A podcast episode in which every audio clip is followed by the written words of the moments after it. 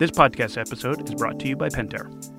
For episode 50 today, we will be continuing our architectural series.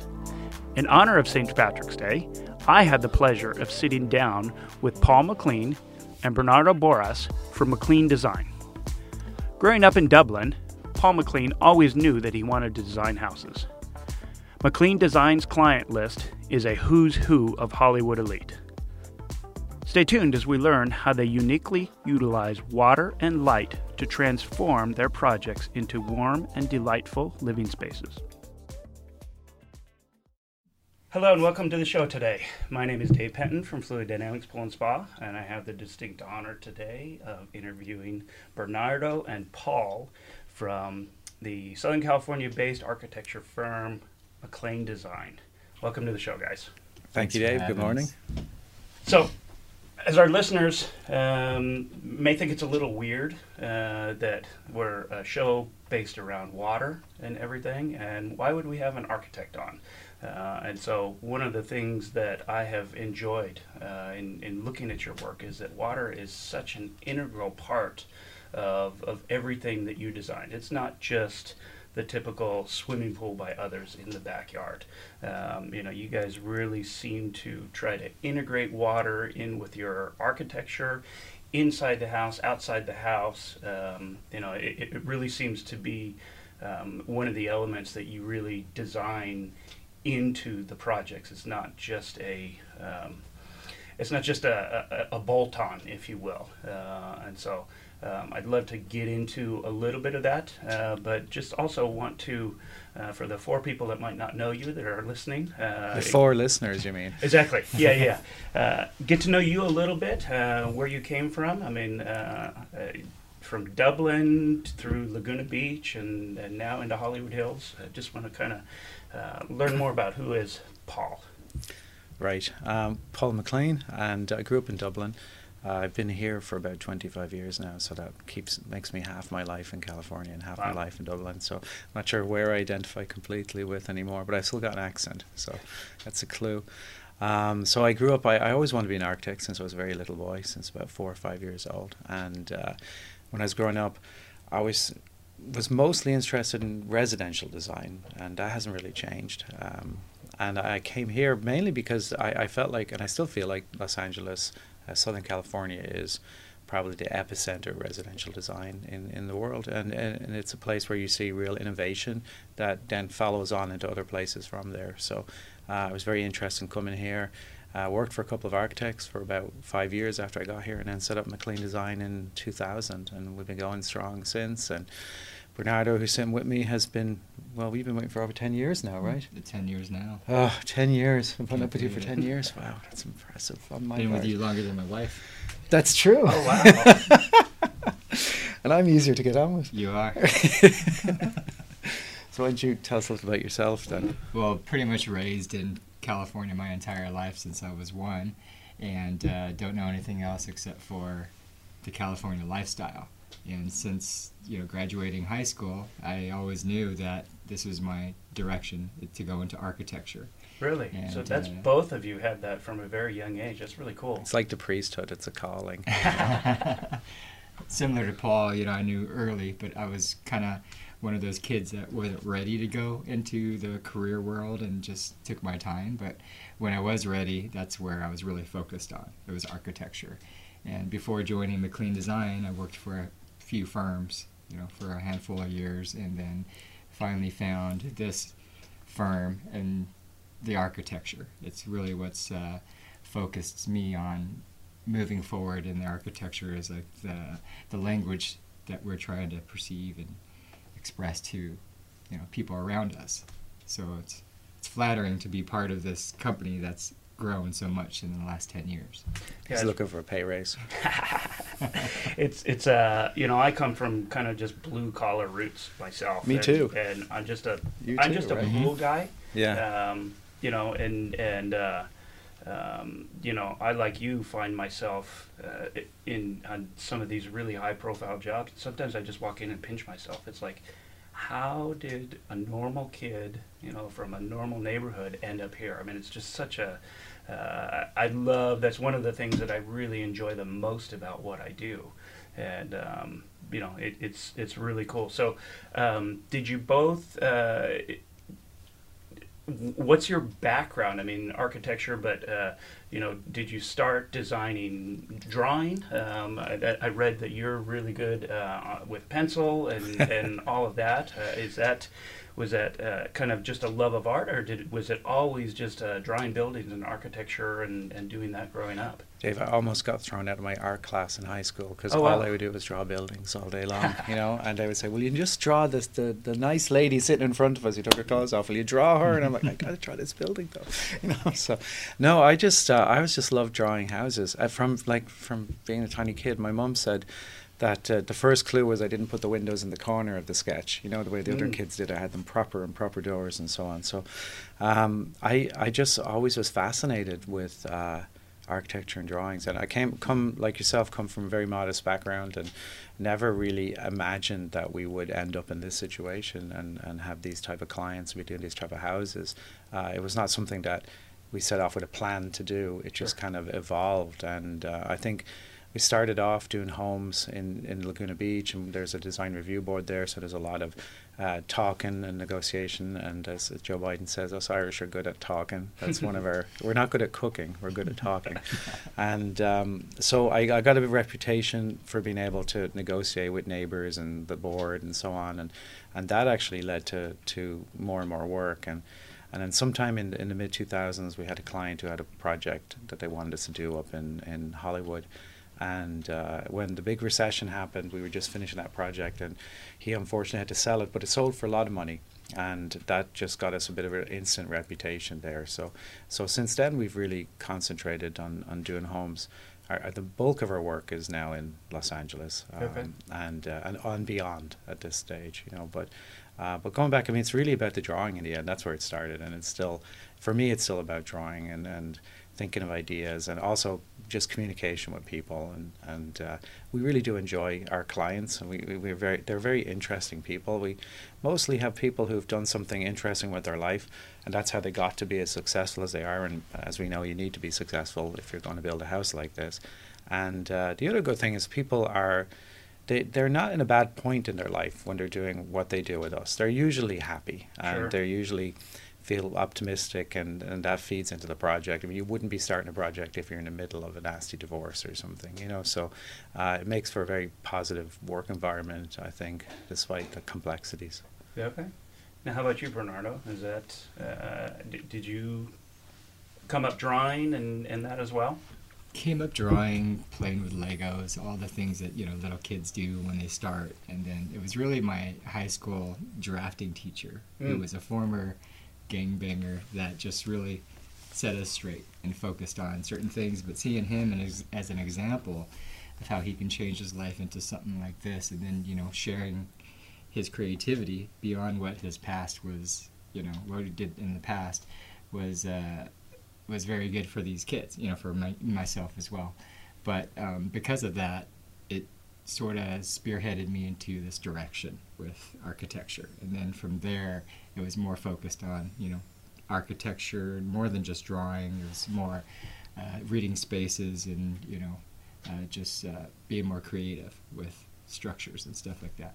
But um, like Paul was saying, you know, we're very fortunate with the clients that we have, and then starting from you know the modest little homes to now the mega mansions that we work with and and design, and it's it's incredible what we're able to do with uh, and, and sharing this and the joy that we see in our clients' eyes when we do give them the keys at the end and they do, then they do move in. Yeah. So that's uh, special.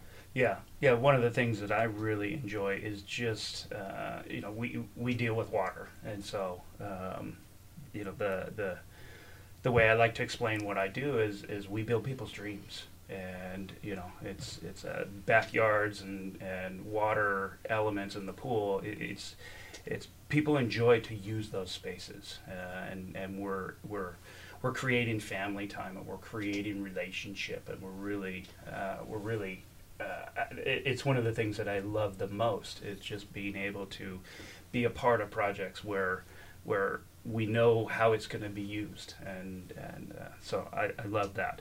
Um, so uh, talk a little bit about some of your uh, architectural influences. Um, you know, when did you start to become aware of you know different architectural styles? Did you always gravitate towards kind of modern contemporary? Uh, did you dabble around in other areas? Where uh, how did you come to be where you're at now? Um, I think I can remember. I think it was you know back in when I was ten, there wasn't any obviously any internet, and uh, it was the local library, and obviously it was a, a, suburban library in Dublin, so it didn't really have a big architecture section, probably about five books. Mm-hmm. but uh, I do remember the first book I, I, saw was a Frank Lloyd Wright book, and. Uh, he had, and of course, the first house in the in the, it was Fallingwater, which is we all know about. Um, and I, I was completely perplexed by it at first. I couldn't really see why that was a house. That was when I was ten, and um, so I I really was fascinated with that. I've only only been interested in contemporary architecture, uh, international style through to today. I think I was when I got to college. I discovered all the case study houses in Los Angeles, and, and that's a for those who, who don't know about it, it's a really interesting program where architects try to design houses for uh, regular families after the war. That was the concept behind it. Of course, today the ones that we have are all sitting up in the Hollywood Hills and are probably well beyond most people. Right. But, but at the the concept behind it was to introduce modern homes to to the general public, especially in that post-war period where there's a lot of people moving to California and to try and take it in that direction. So that was so I, I was always fascinated, like I said, with with residential architecture, and uh, I love the work in Neutra. Um, I, am not so much of a Schindler fan as I am a Neutra fan, but I think I like the. It's interesting; those two are always, you know, two of the bigger names in Southern California. But uh, I like the clean lines that Neutra did.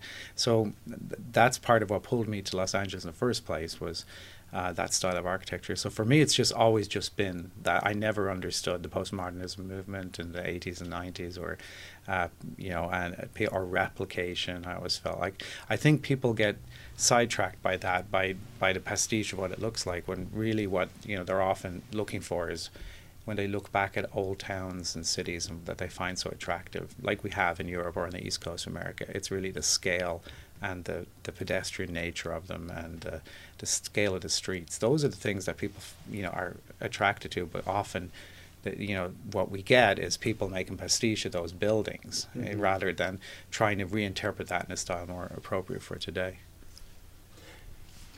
for myself, it was a little different because I was trained to learn how to put traditional homes together. Okay. And uh, and then that's what we see in Orange County is you know everything is controlled by architectural review boards, architectural review board, board HOAs, or, or the Irvine Company type of style homes, and that's what I you know and this is the California look is these concrete shingles and and that uh, and, and smaller windows and just arches and, and corbels. And then, you know, I learned to not like that mm. by being in, you know, in, in working with it. So then, you know, trans, transmitting into what I start when I started working with Paul, it's I started appreciating and enjoying and liking the modern architecture more, seeing like what the simple forms and the simple spaces creates more than what these other traditional homes were offering. And uh, there was limitations in traditional homes that I saw that modern homes didn't have, and there was more uh, expression that you can you can you can give to a modern home than you could with a traditional home. So, you know, in comparing the two, I just felt like you know modern homes is is a better architecture for me in in preference, but uh, again, you know, I wouldn't have known that if I didn't go through the whole steps of being trained in the other way. Sure, and, and uh, especially down here in Orange County, um, where we're recording today, um, a lot of Spanish colonial, um, which is very, uh, it's it's it's a definite design style, but it's very enclosed. You know, you've got uh, you've got art, small windows, small arches, and, and everything. And you know, one of the things I love about your guys' work is that um, you're it's the epitome it's like the complete opposite of that you know everything is open free flowing spaces and and bringing the inside out and the outside in and um, you know, it's it's kind of like, uh, yeah, international style of that. You know, let's not have walls segmenting everything, and, and just the ability for the whole space to be um, kind of reimagined as more of, you know, not not isolated rooms. Like we we go to this room to you know read the paper, and we go to this room here, and so um, you know it's one of the things that I've really enjoyed about uh, you know seeing all of your projects and being on your projects is that um, you know they are wide open and and uh, so talk a little bit about that and and how you um, kind of achieve that. Um, and and the other one more thing too that I'd love you to, to touch on is how do you contemporary design can be very very cold. And I, I never have gotten that feeling in your projects. How do you keep that warm and open and and indoor and outdoor? Well, I think it, it comes in some ways from, from the place we're in and starting with the climate. And um, I, I think if you go back in, in history, I mean, the, modern architecture that we think of, the international style, grew out of a desire, like they looked at people that were living often in slums and unsanitary conditions. And it was about making a new start that was more about actually quite an emphasis on health and that connection to nature. And um, I think we, we have this uh, this climate that we live in here in Southern California is probably I, I mean I think we can all agree it's probably the best climate in the world for day to day living. I mean the the temperature is barely fluctuates and uh, it's always pretty much a nice warm climate. You can be outdoors pretty much every day of the year. And someone coming from somewhere like Ireland where it rains a lot and it's cold, that that's enormously attractive. So for me, when I came here, it, it was all about connection to nature. And, and I think that's one thing that also the topography of Los Angeles or greater Southern California lends itself to, that it's there's so many mountains and the sea and the, there's great opportunity to, to connect with nature or connect with views of the city or connect with views of the ocean. So that's our starting point is often about view and how can we connect with nature. And even if we're working on a flat lot, you know, we still have the opportunity to, to look at nature and how can we connect the inside. And I think that actually by itself adds a lot of warmth to the project. So we try that the house does not get in the way Mm. of uh, interacting with its environment. Um, and obviously we have the technology today to to be able to take these designs and make them work and hopefully make them waterproof. And uh, we can do things with glass that were not possible 20 30 years ago so we can have walls of glass that move by themselves out of the way and uh, make it possible for people to to live indoors and outdoors. The fir- first house we did for a lady called Patty Civic was in Laguna Canyon and the, her living room was just basically a giant box, but one wall completely opened. And she said every morning the first thing she does is she opens that wall up completely, no matter Wow. what the weather is. And uh, so she's always aware of her of her environment. And um, I think in the materiality helps as well. We try and use soft natural materials where we can, though that often comes down to what the client wants. Sure. Um, but but again, if if the house doesn't get in the way of the view or doesn't get in the way of nature, and the materials are soft, it can be warm and inviting at the same time as being very contemporary. Exactly what Paul said. you are looking for a raise, aren't you? Yeah.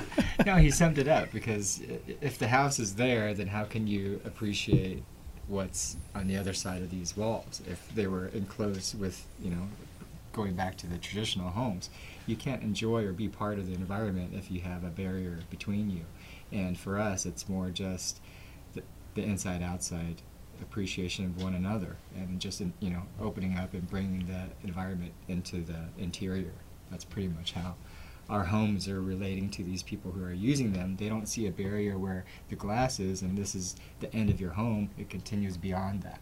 So your home extends to the rear yard, to the, to the ends of your property. Yeah, it's not. It doesn't end at the at the rear wall or at the rear door. You know, Mhm. it continues on. So I found this quote, and and I, I want to. Uh,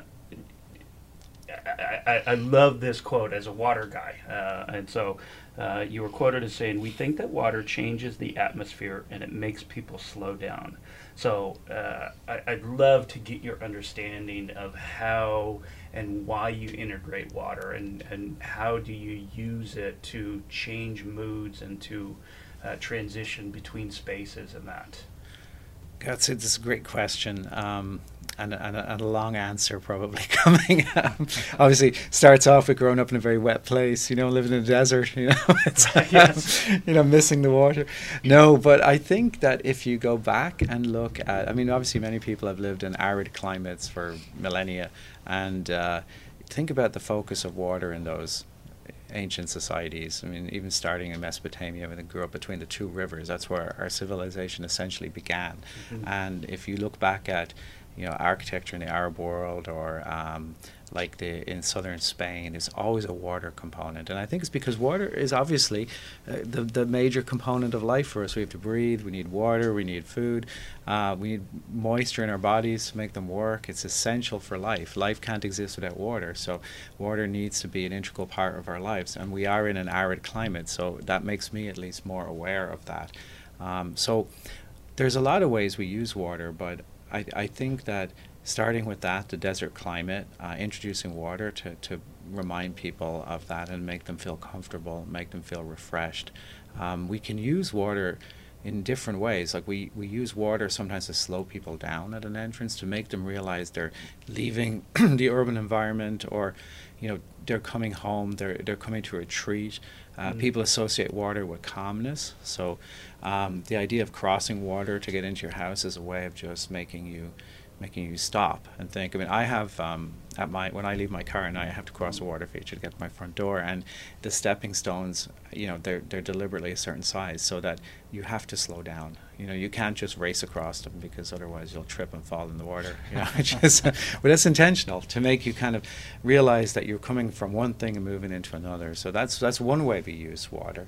Um, we often use water as well as a, as a mirror you know, because uh, mm. these pools work fabulously for reflecting the sky, reflecting the, the lights at nighttime, um, and that's a that's a beautiful thing. And we use water as as a deliberate barrier. So we'll use a water feature to stop people from getting to a certain point on the lot. So the water keeps them further back and it helps us edit and control the view. So you may be looking out at a cityscape or a beautiful view of nature. You may not realize there's a house right below you because the water is stopping you from getting to that point where you can see the house. Mm. Um, and then another another way we use water is to cool.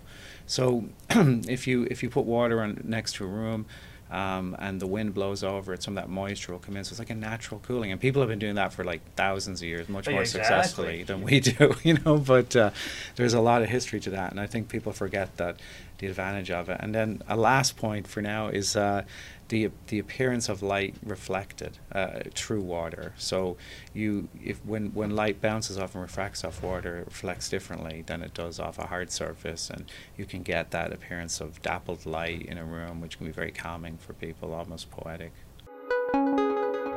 Here's a quick word from Pentair. I want to kind of get into more of the pumps uh, you know, the variable speed pumps, variable flow pumps. You know, when they first came out, I think it was like 2005 or 2006.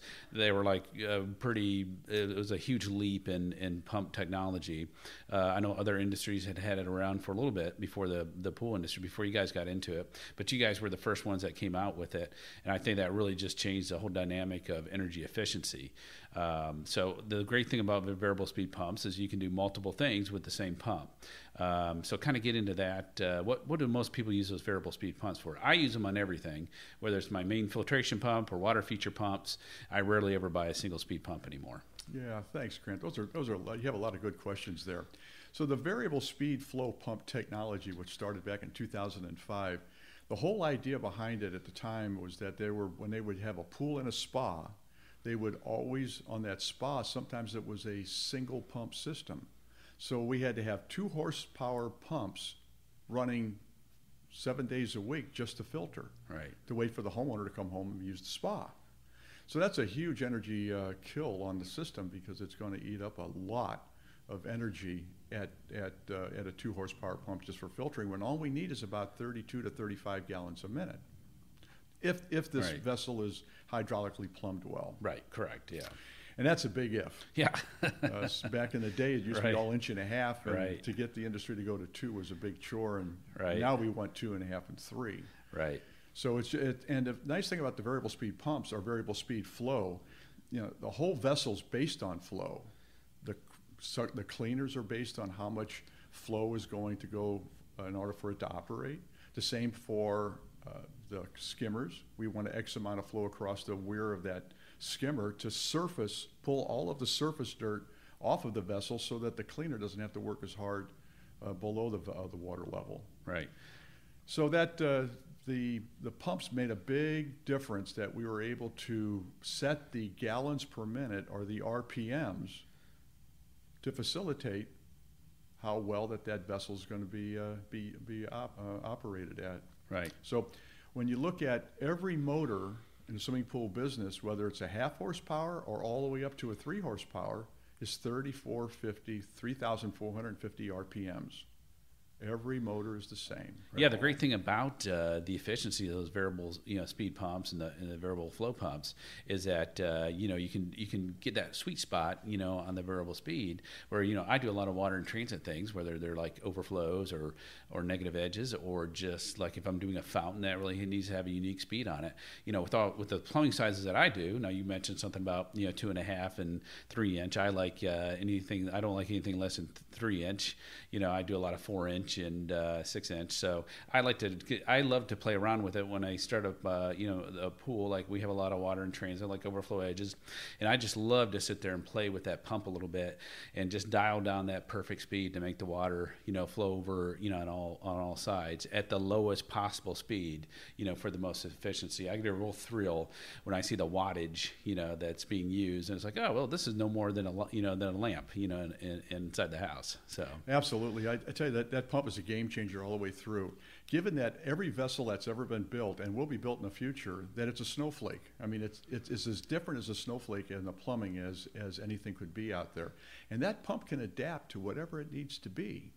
So that means you can change those gallons per minute to facilitate whatever that event needs to happen on how that event needs to look.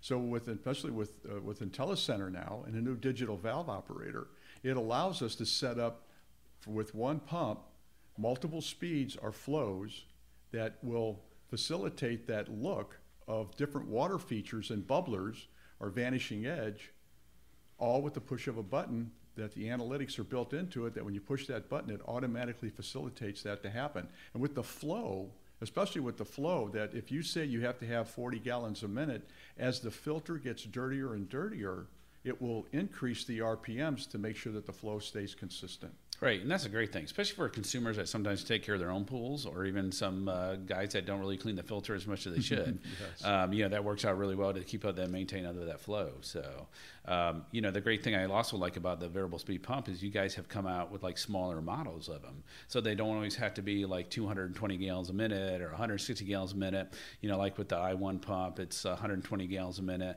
So if you have an older pool that you know had that one inch and a half plumbing on it, you can actually buy that uh, i1 and actually find that sweet spot, you know, to where the hydraulics will actually work better because you're able to put a pump on that more matchly sizes the, the size sure. of the hydraulics. Sure. And, uh, you know, that's a lot with the safety factors too because, you know, unfortunately, line velocity, if you have a big pump on there, like the two horsepower pumps that we all used to put on, you know, prior to the variable speeds coming out, um, you know, that line velocity was pretty incredible on a two inch line if you're putting a two horse WhisperFlo on there. So we're able to really get more safe and that we can, you know, we can find that sweet spot and that speed and lock it in. You know, so our main drains, uh, you know, especially on older pools that don't get renovated, so our main drains are safer, and uh, our line velocities we can slow those way down. So. And under new construction, when you really need massive amount of water flow, you got the XF.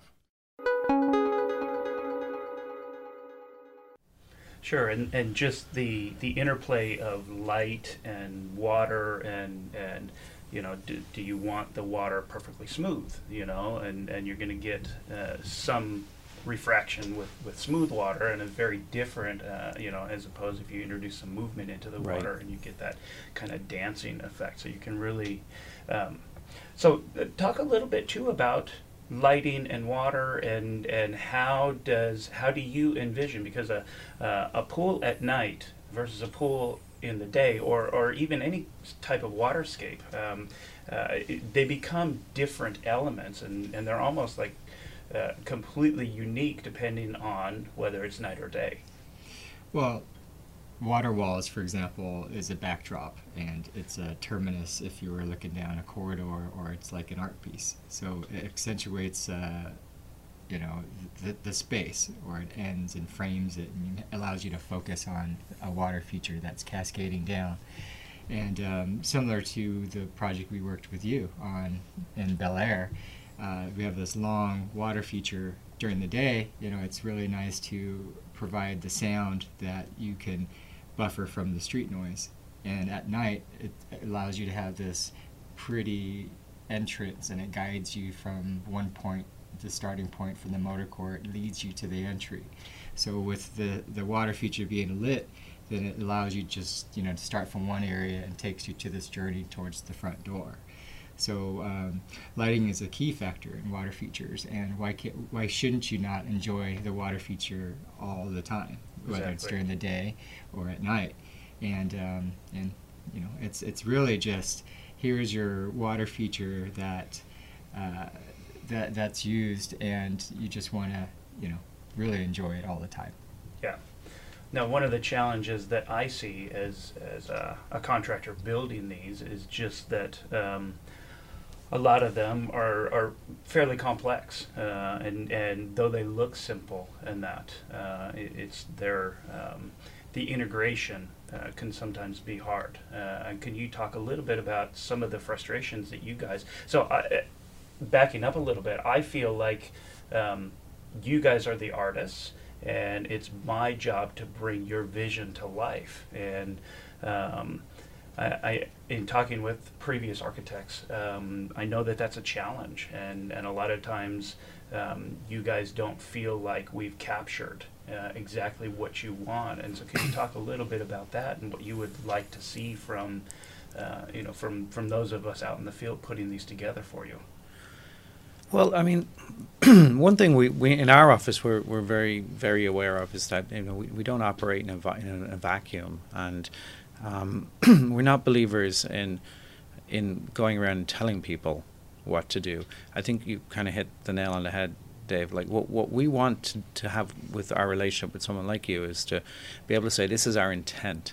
Uh, how, how do we how do we achieve that intent and be, being fully aware that you, you know a lot more about how, how to put that vision together than we actually do. We may, may have an idea or a vision of what that should be, but we need people to help us achieve that. And so I think obviously communication is key to everything. Um, I think often architects make mistake of trying to dictate how things should be put together. Mm. Um, when they don't really have the knowledge. I mean, we, we, we have a lot we have a lot of areas where we're kind of at a, at a level. It's like a high concept level, and I guess in the old days, the architect was responsible for everything. But projects have grown so vast and so complex that we're just one of the team players here. But we still have to. I think part of our role is to to be the person that guides the project forward, so that all the ideas and and the great ideas we're getting from everybody can be, you know, combined into something beautiful. Um, as you know, if a lot of people are just talking at the same time or, or coming up with different ideas, it can go on, it can go just sideways really quickly. So our focus is to try and steer the ship in one direction, right? But try and take all of everyone else's expertise and and and create the value we need there. Um, I think that uh, again, communication back and forth. Uh, you know, I think sometimes what goes wrong is that architect has an idea, builder or subcontractor starts to build it, then it comes back later that it doesn't work the way the Mm. intent was. I mean, we all need to try and communicate earlier because uh, I think that if we could do that, we could find ways to maybe make the idea work better. Sure. Versus just waiting until you're out in the field and it's half built and you saying, This doesn't work, Paul, what do you want to do? And you're like, Ugh, let's compromise with this. If we could have that conversation way earlier, there might have been a way to achieve the original goal that we just didn't see. And uh, often people get a set of plans and they just start, you know, they work off what's in front of them because, in essence, that's what they've been hired to do, right? But uh, that's maybe not in the best interest of the project.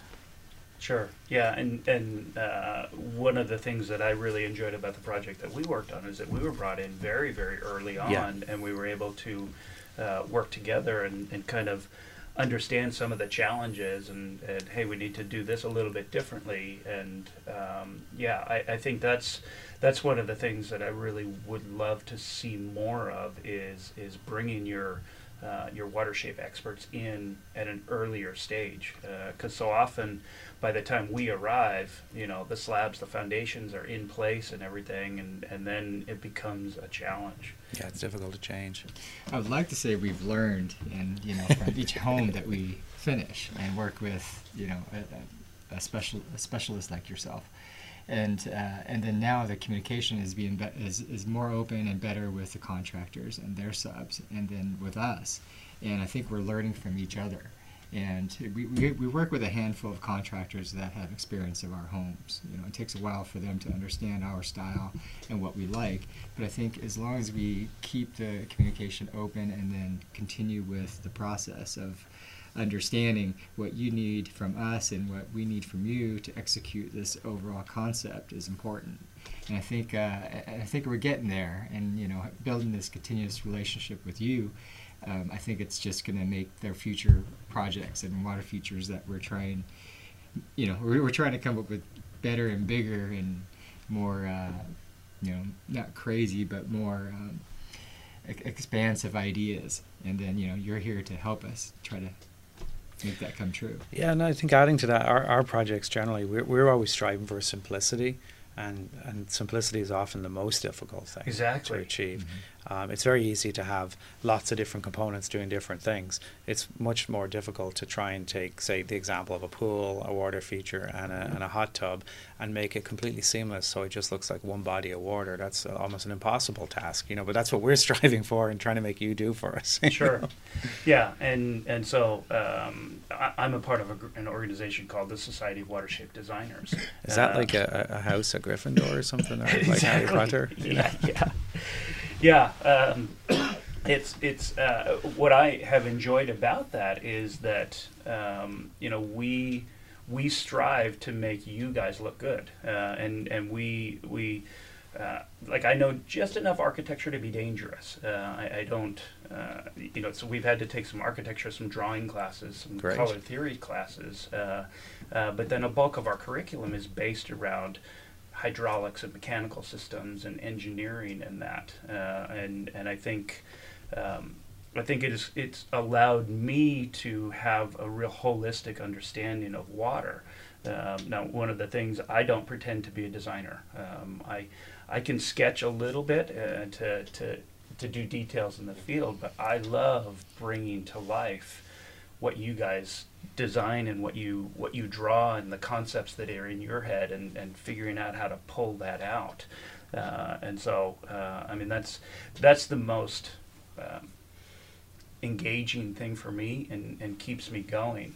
Um, I'd love to get into just a little bit more um, how you like what you said you've used water to um, change the mood and to, to draw you in and to slow you down.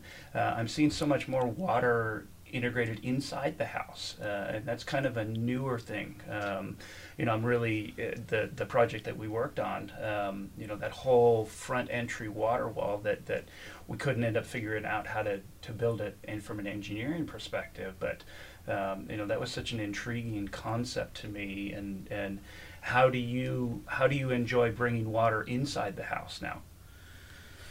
Well, that's a that's a, a good question. I, I don't think we really have very much, and um, I I think there, if water in some ways is way more problematic inside the house Yes. than outside, so uh, we've kind of tended to, to stay away from that. I mean, one of the advantages, obviously, of working in such a pleasant, balmy climate is you can have the doors open all the time, so you can put your water features outside and not worry about having them inside and dealing with the, the either the moisture problems or or the uh, problems with odor, I guess. You know, which which is another issue that you know you, you're limited. You're often using chemicals to keep that water in the inside clean. And and you may know more about that, Dave. Maybe you might shed some light on us because if there are other ways to do that, that we yeah, could there start definitely to. are. I mean, that's It might become something much more open to, Mhm. you know, than we have been. But even on Bel Air Road, um, though you didn't bring the water in there, Right. uh, we do have the wellness center uh, Right. down there, uh, Right. and that's a that's a trend that I really see growing. Yeah, Um, that's something we're seeing a lot of, um, and and we're seeing interesting components of that, like uh, different types of ways, with like uh, water, uh, like for example, horizontal showers, plunge pools, and yeah, what are the other things called that Francesco has? Oh, the float tanks. Float tanks Yeah. and stuff like that. happening. It's full wellness area. Yeah. It's Mhm. really a wet room that we're creating. So, you know, if, if we're not purposely bringing in water as a water feature, we're creating rooms that are going to be completely wet. Yeah, one of the things that I've always been intrigued with your guys' designs is is that you always, not always, but but you oftentimes have the really tall water walls that extend down into the basement space Yeah. and and bringing the light down to the basement there. Uh, but yeah, even though it's not inside, uh, it's it's it's definitely an element that is is viewed from the inside. So it's um, though it's still on the outside, you're utilizing it in the interior space. Yeah, very, very much. In fact, we're working with a new client right now, and, and first thing they said to us is like, we really want a basement, but we don't want it to feel like a basement, Mhm. and that's that's something we're really striving to do. And these water features help us do that. You know, by creating these l- light wells, the water helps to refract the light into the basement, makes them brighter. Um, gives you the reflections and, and, and looking at the water it, it gives you the impression that it's not like a, a light well it's really more like a space out there and, and that helps us a lot i think with that feeling Yeah, yeah, and, and just bringing water within the wellness centers and Right. that. You know, you, you go to your, your spas and they almost always have, you know, a water wall or something. You get that audible, but yeah, it really it really changes the mood and, and it gives you kind of um, even if it's not physically cooling. Uh, it, it gives you that sense of cooling down, just the, the view of water. yeah absolutely Yeah. So, um, anything exciting that you guys have coming up that uh, that you're, you know, that you can share? a moat A moat. but that's that's counter because now you're trying to keep people out. or stop them falling off the edge Love that. Yes. I think you're going to be working on a project for us where we have a pool on the roof, water feature on the main level, and then another pool in the basement here in Newport. So, uh, Oh, you know, yeah, that's gonna be three fun. levels of water and a harbor outside and too then a harbor on Exactly. the other side of the property. So, Yeah. Yeah. I'm real excited about that one, and and that's really fun. Uh, do you guys? How much are you working down here locally? You know, it's interesting. I mean, I, I'd say Los Angeles is now really our home market, despite the fact that we live and work here. But we'll, we'll go up and down a couple of times a week, each of us in the office. Um, we're doing uh, uh, two or three projects in Orange County right now. Um, we're also doing projects further away, though, uh, which which is interesting too. So uh, it's been interesting with the uh, onset of social media, particularly Instagram is very helpful Mm. for us in finding clients um, because we can post. Some people like to look at pictures, and we have a lot of nice pictures that we can post for people to look at. And we we now have projects. Um, projects in Hawaii, in different states like um, in Oregon and in. British Columbia, Nevada, and up and down California. So um, that's really great, and uh, it's also just really interesting to be out of your local environment and dealing with different conditions. We just finished a house in Whistler, which is a ski Oh, wow. house, yeah, and uh, we still got a pool and a water feature in though, but. Uh, you know, it's That's uh, a little tougher in, in it's uh, a little the tougher Canadian environment. It, it is indeed. But uh, then we have the snow, which is a form of water too. So there you go. Um, no, but it's just great to, to, to do to do things like that. And uh, we're working on a project right now, which we're very excited about, which is in Thailand in central Bangkok, Wow. and it's an it's an urban urban large scale home, and uh, designed to with with a lot of water usage and uh, to create like a, a almost like an entire wellness environment in the middle of the city and so Mm. it focuses on calmness and trying to introduce nature trying to introduce water um, though you're surrounded by skyscrapers and really you know other in dense urban environments so that's going to be very exciting Is that residential? yeah, it's a residential single family residence, so um, pretty large. Um, but uh, it's just interesting to. There's all the nuances of Thai culture that we have to think about, which is just a little bit different than how we, we live here, and uh, and what it's it's fascinating the similarities and the differences, and how do we accommodate those changes? And they have a lot more staff that they use in their house, so. Um, that's something we've come across as well in some of the larger projects here. Sure. You know that you deal with staff. How can you if a house needs a certain number of people to, to make it work, uh, you know, much like some of those big homes on the East Coast a hundred years ago, uh, how can we do it in a way that, that the people who are the owners or the guests aren't constantly aware that there are staff around them? Give the staff an opportunity to get from A to B without necessarily marching right through the center of the living room, for example. Exactly, invading the space. so that you can feel like it's your home and feel like you have privacy, even though you're in these homes have a large amount of people who are supporting you. Hmm. Yeah, that's an interesting concept that I hadn't even thought about from an architectural perspective. Yeah, we do have a jellyfish room as well, of course, coming up. That's Really? a jellyfish room. Yeah, so it's like aquariums on three walls and a roof. And the roof. Yeah, so you go into this space and the jellyfish will swim up and around and so on. So that that's a fun room. Wow.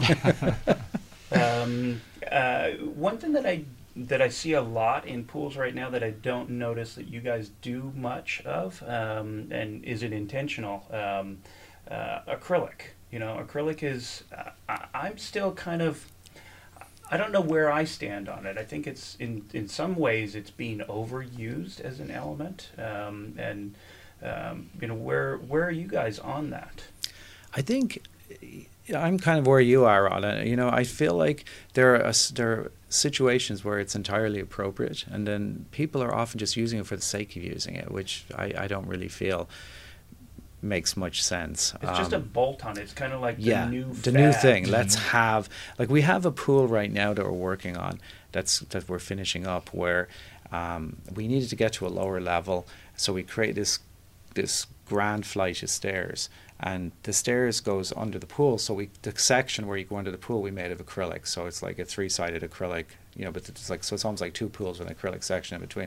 I think that's fun and successful Sure. because there's a there's a methodology to it and you've got a journey to go through and you can as opposed to just looking at a piece of acrylic stuck on the side of a pool um, so I think it, it makes sense for situations like that um, I don't and I think it can be useful as another way of transmitting light into a basement area for example though though it's often you know people go yay let's put in acrylic and we use people swimming but you don't realize that the pool's you know usually way up in the air and the basement's way down the bottom so you're lucky if you get a one foot strip that's up at the ceiling Right. you know, and that's again somewhat pointless. You know, so um, I think uh, if we can find a good use and it, it creates drama and um, it seems appropriate, it's great. But um, I, I just wonder personally about the long term, you know, how how it's going to hold up over time. Yeah, viability. Yeah, if it's going to, you know, scratch or yellow or less, just become less more opaque or, you know, just we'll see, I guess. It's Yeah, interesting. I, I think it's. Uh, I think on that side of it, it's matured. You know, Yeah. um, uh, Shamu Stadium. I mean, it's been Oh, around for yeah. a long time. we haven't um, put a as whale in a medium. house. You No, know? yet. No, no, no, we don't believe in that. you know, so- Sharks. No, no, you have to leave the poor creatures alone. You know, put put people in the pool. That's right. they can swim That's around. We can pay them. That's what they're for. Um, anything exciting in water that you guys are, are trying to dabble in that you would love to be able to and haven't been able to figure out? What are what are some of the things that uh, that what are some of the frustrations that, that water? I mean, you you mentioned one uh, kind of the uh, the smell aspect and the chemical aspect, um, and uh, I really feel like in the last like five years we've been able to develop that and, and take some of that away. But so, what are some of the limitations that you you hold back from water uh, in your designs, and what would you love to do that you're not? I think materials, how water is associated with materials, and how we can't put certain materials next to water or in the water. Um, finding ways to stop the water from, you know, touching or entering those areas where materials won't handle the water. Uh, those are the pretty much the challenges we face, is because we want water to be completely integrated with the architecture and the structure. And then when you have elements of materials that project beyond it, you know, in an aesthetic view, you'd have to see how that translates. So whether it's a switch of materials or a, a barrier to prevent the water from, you know, physically touching that material. So those are uh, what we're facing today, and we're trying to find ways to to work around that. And I think you helped us a little bit on our Bel Air job of uh, limiting our water walls to come down to an adjacent limestone piece of you know, wall cladding Mhm. and how to stop that water from completely, you know, uh, saturating that face of, of wall cladding. Yeah, yeah, and oftentimes it's just a collaboration uh, and, Mhm. and coming together and understanding. Okay, here's what, here's the limitations. Here's where it's going to be, and and um, yeah, that's that's what I enjoy bringing to the table is is how we can solve some of these problems. Yeah, that's awesome, Dave. I think seamlessness in general is a good word that you touched on. How to Mm. make things seamless. Mhm. Connections, th- those are things we worry about. For example, a pool I just described, the acrylic section. I mean, if you think it's like it's like there's a pool, there's an acrylic section, there's another pool. Like what happens when the when the ground moves? Because it does, especially here. Exactly. Um, how how is that gonna you know how is that gonna work at those connections? But I think going forward, uh, lighting is something that I think we're going to have to think about more. I I think there's just tremendous opportunity there, and um, a lot of lighting can be, you know, either not so successful or underlit, or also garish as well. And I'd like to try and see what we can do going forward to think about lighting better and make the lighting more integrated with what we're doing elsewhere on, on the homes. And that that's something I'd really like to do. It. I think playing with water texture would be interesting too. Mm. You know that right now we do a lot of. Um, you know, either have water walls, which you know, there's splashing is a big issue. Right. We have to think about as well. it? Yeah, how do you contain splashing? But also, it would be interesting to see if we could do things where water was, um, we could put still water next to moving water, and Mm. you know, how could we play with that as a new kind of concept? You know, a, a while ago, I went to. Um, the Amazon, and there's this bit where the two rivers come together, like the Amazonia and the Rio Negro, and they're Mhm. like the two waters come together, and one is black and one is like I've been brown. there. It's the crazy, most- isn't yes. it? You know, and you see these two water, but and the temperature is different, and you can just run your hand through it, and um, so it just made me think about, you know, how can we do something that people haven't seen with with water, you know, like different texture, different movement, and so on. Yeah, I think we played around with that uh, on, on Bel Air. You know, Yeah. We had the big water wall that came down, but then the challenge was we had this reflection pond right next to it that- Right. that, had to stay. had to stay you know, calm. Yeah, exactly, and and you you, you have to be real intentional about uh, modifying that. Um, and the seamlessness, I mean, that's something that I'm really intrigued by as well. Um, Yeah. You know, how do we create different environments? That's one of the ways I I foresee integrating acrylic. Um, Yeah. You know, it's, it's what we're talking about on the, the Newport job, um, where we have also this large water wall coming down um, into a swimming pool. Uh, it's not coming into a water feature. Right. And I'm proposing that we put uh, an acrylic barrier in there um, because we're going to have so much heat loss coming off of that, that that the pool needs to stay warm. And, and by running the water down the water wall, you're constantly cooling the water. Right. And so my one of my solutions that I'm exploring with the contractor is putting an acrylic wall in there so that it reads as a single body of water when you're in the space, yet it uh, we have the functionality uh, where we can keep the pool warm and it's not going to cost the client you know significant amounts of money. So that's that's one of the, the things that I'm intrigued with uh, with utilizing that medium is just utilizing it to create um, exactly what you're talking about. How can we make everything seem Right. like it's all one, all one body, of water? Yeah, that's one that new project I was just talking about. We're trying to do something where there's like a linear pool that becomes a water feature that spills down into the basement, so and then becomes a water feature down below. So really, it's three components, Mm. and the idea is make them read like a seamless element, but in reality, they're going to be three different things, three different water temperatures, three different usages, and so on. But to get that appearance that they're all one thing. Sure. All right. Well, thank you guys so Thank much. you. It's Thanks been having a it's been a, a great conversation, uh, and and again, I'm just so honored that you guys would choose to come play with me today and, uh, and and get up this early morning with us. Uh, thanks for having us. We really appreciate Thanks, it. Dave. Ask the Masters is dedicated to educating, mentoring, and designing a better workplace for the swimming pool industry and their families. Please take a moment to share, like, and review our content with all of those that would be interested.